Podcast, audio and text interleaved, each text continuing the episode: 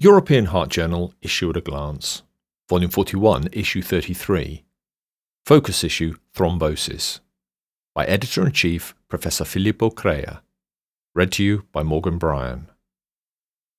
The new editorial board starts with a focus on thrombosis, a key player in many cardiovascular diseases.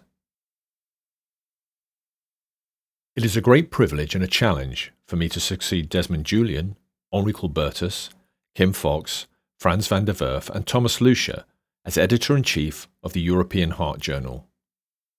Standing on the shoulders of these giants is both thrilling and a little daunting, but I am certain that together with my colleagues from the editorial board, we can take the journal even further and fulfill its mission going forward.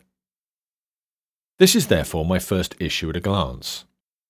I've decided to keep this summary article, introduced by the previous editor in chief, because I've always found it useful to catch up with the issue content during busy weeks when I didn't have time to read all the published studies in depth.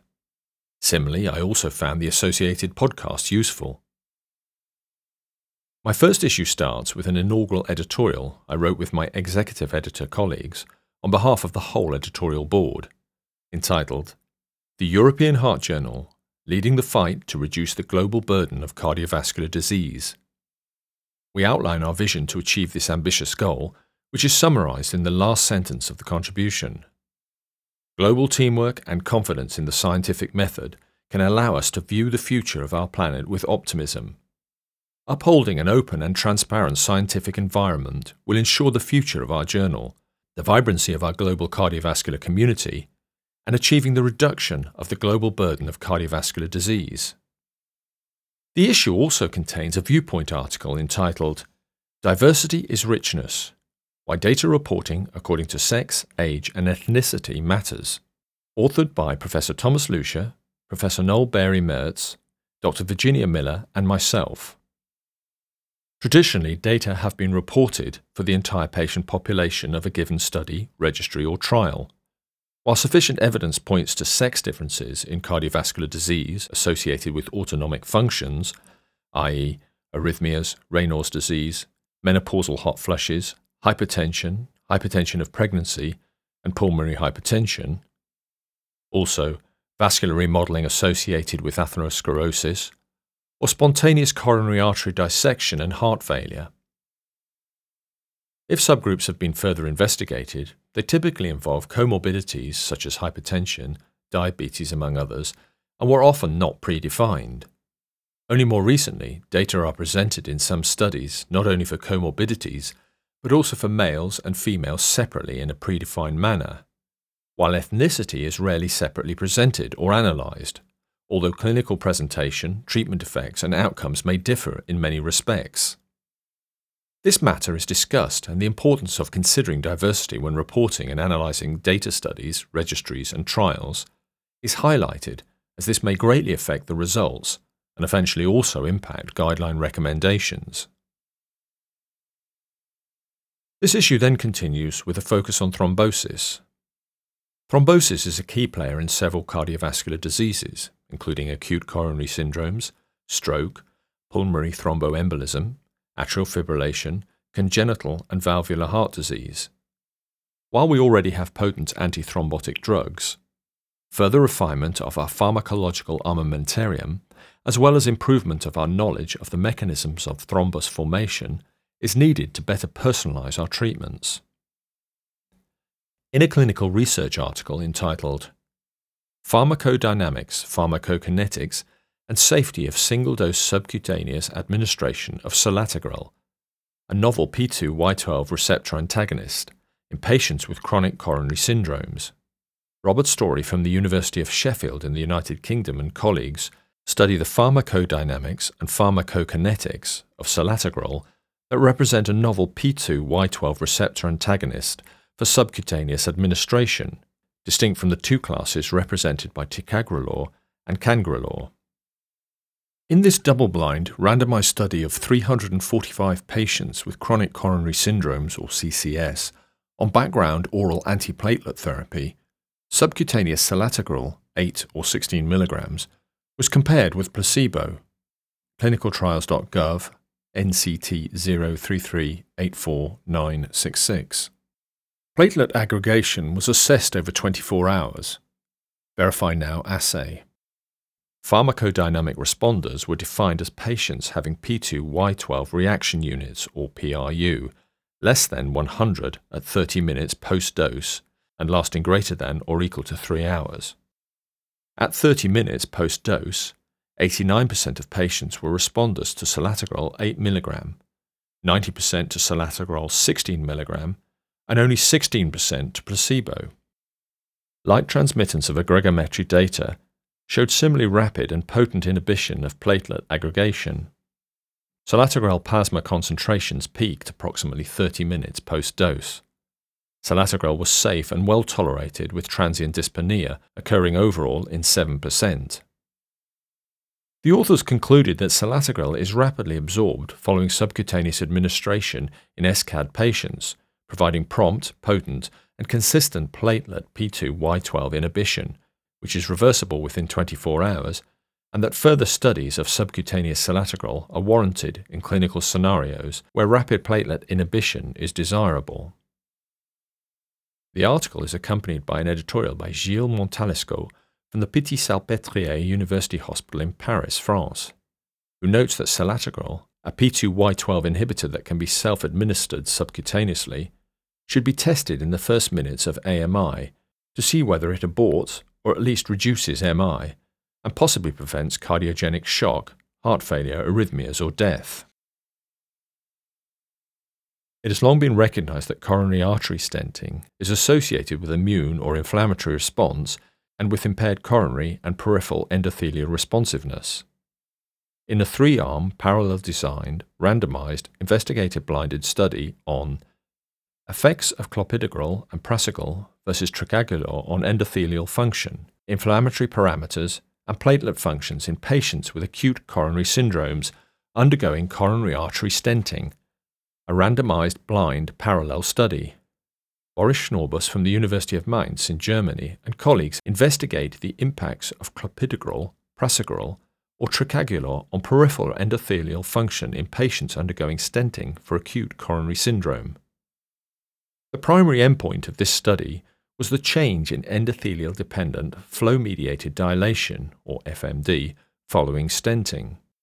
A total of 90 patients were enrolled, Stenting significantly blunted FMD in the clopidogrel and ticagrelor group, but not in the prasugrel group, although this difference was confined to patients who received the study therapy two hours before stenting. Plasma IL-6 and platelet aggregation reactivity in response to ADP were significantly lower in the prasugrel compared to the clopidogrel and ticagrelor group. Gori et al. conclude that as compared to ticagrelor and clopidogrel, Therapy with prasugrel in patients undergoing stenting for acute coronary syndromes is associated with improved endothelial function, stronger platelet inhibition, and reduced IL 6 levels, all of which have prognostic implications. This effect was lost in patients who received the study medication immediately after stenting.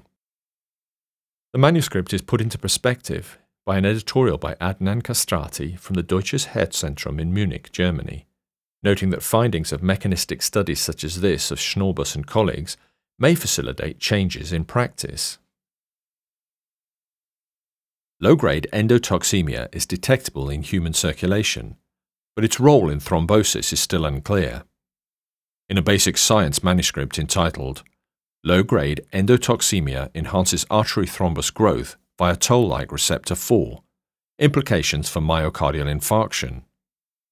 Roberto Carnevale from the Sapienza University of Rome in Italy and colleagues measured serum lipopolysaccharide, or LPS, concentration, SP-selectin, a marker of platelet activation, and zonulin, a marker of gut permeability, in peripheral circulation, coronary thrombi, and intracoronary blood of patients with ST elevation myocardial infarction, or STEMI, n equaling 50, stable angina, or SA, n equaling 50, respectively, and in controls, n equaling 50.